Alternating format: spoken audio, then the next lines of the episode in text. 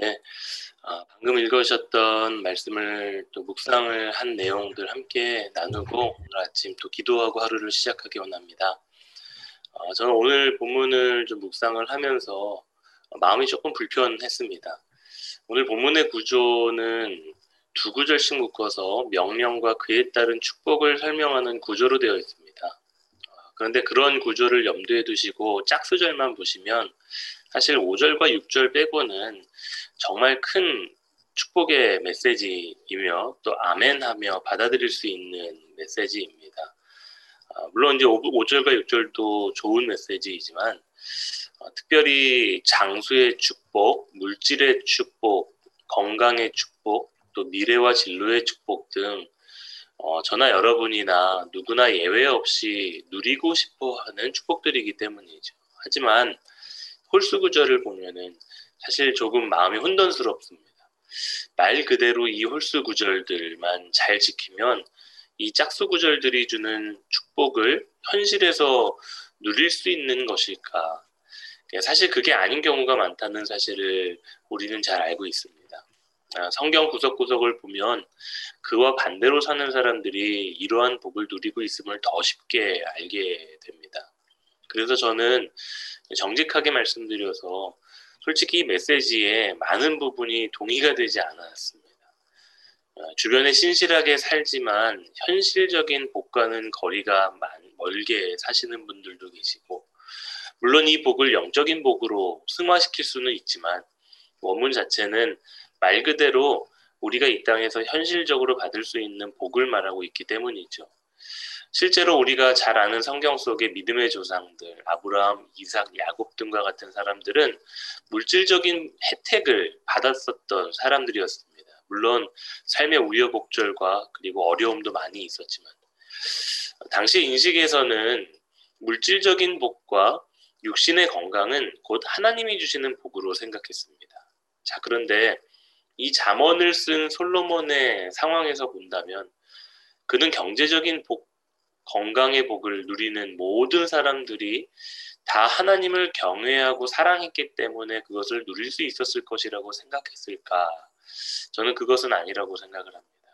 천하의 지혜로운 솔로몬이 그런 단순한 사고방식을 가지고 있을 것이라고 생각하지 않습니다.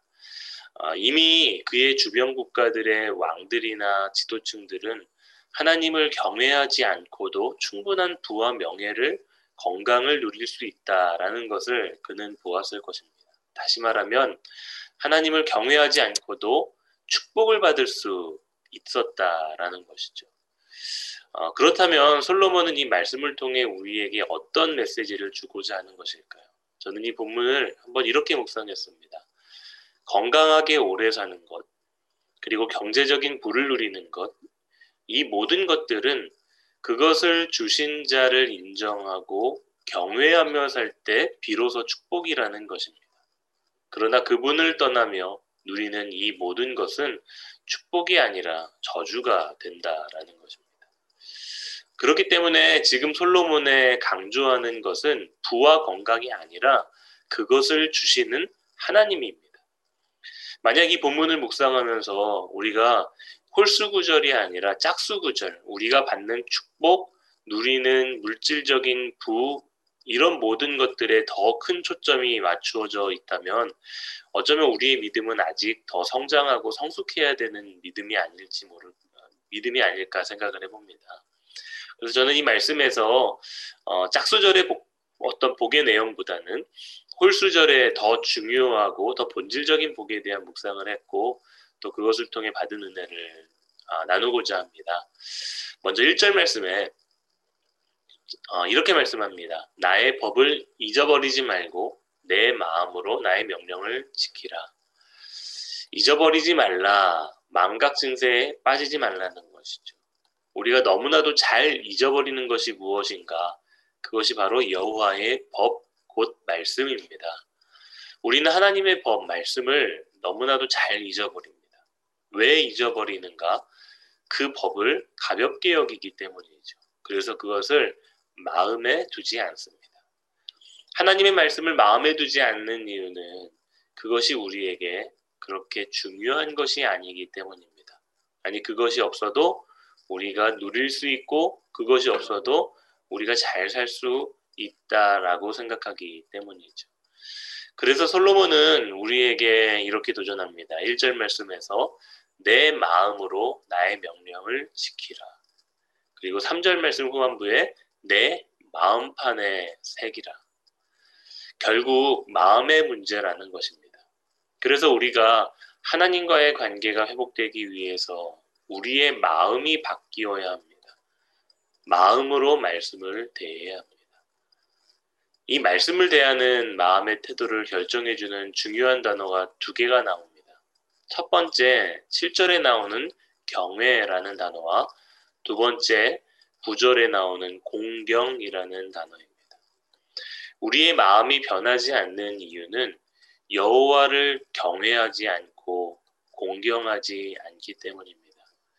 사전적 의미로는 경외는 존경하고 두려워함이라는 의미를 가지고 있고요. 공경은 남을 대할 때 몸가짐을 조심스럽게 하고 받 듦이라는 의미를 가지고 있습니다.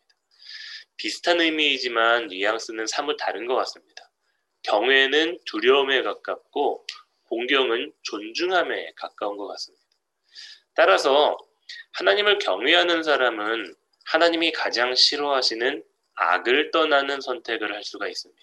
그것이 하나님을 두려워하는 사람의 바람직한 삶의 모습이기 때문이죠. 또한 하나님을 공경하는 사람은 자신의 첫 소산을 주님께 드릴 수 있는 선택을 할 수 있습니다.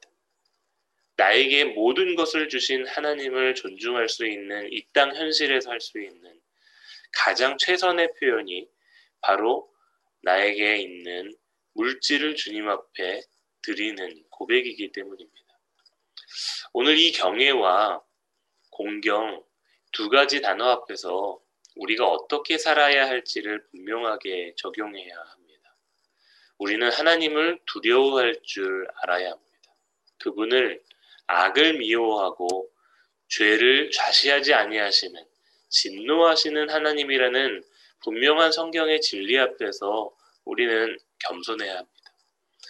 또한 우리는 하나님을 존중할 줄 알아야 합니다.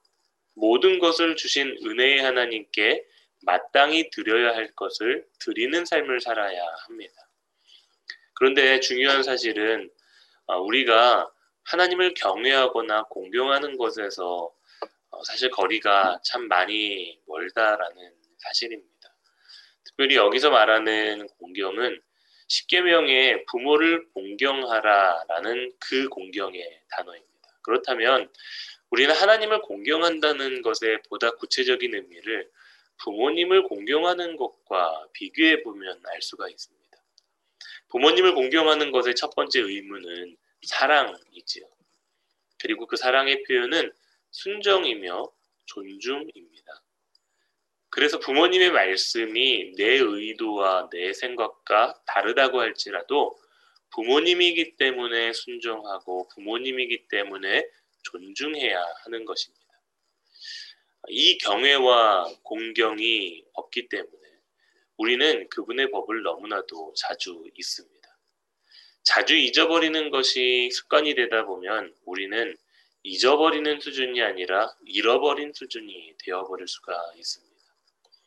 내 하나님 여호와를 공경하라, 경외하라.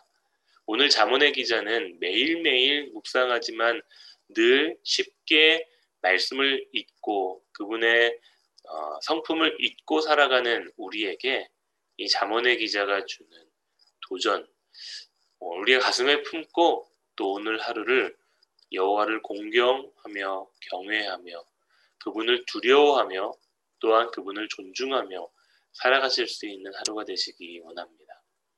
아, 그리고 그것이 어, 우리가 하나님이 하나님 되심, 나의 하나님 되심을 분명하게 인정하는 믿음의 표현이 될 줄로 믿습니다.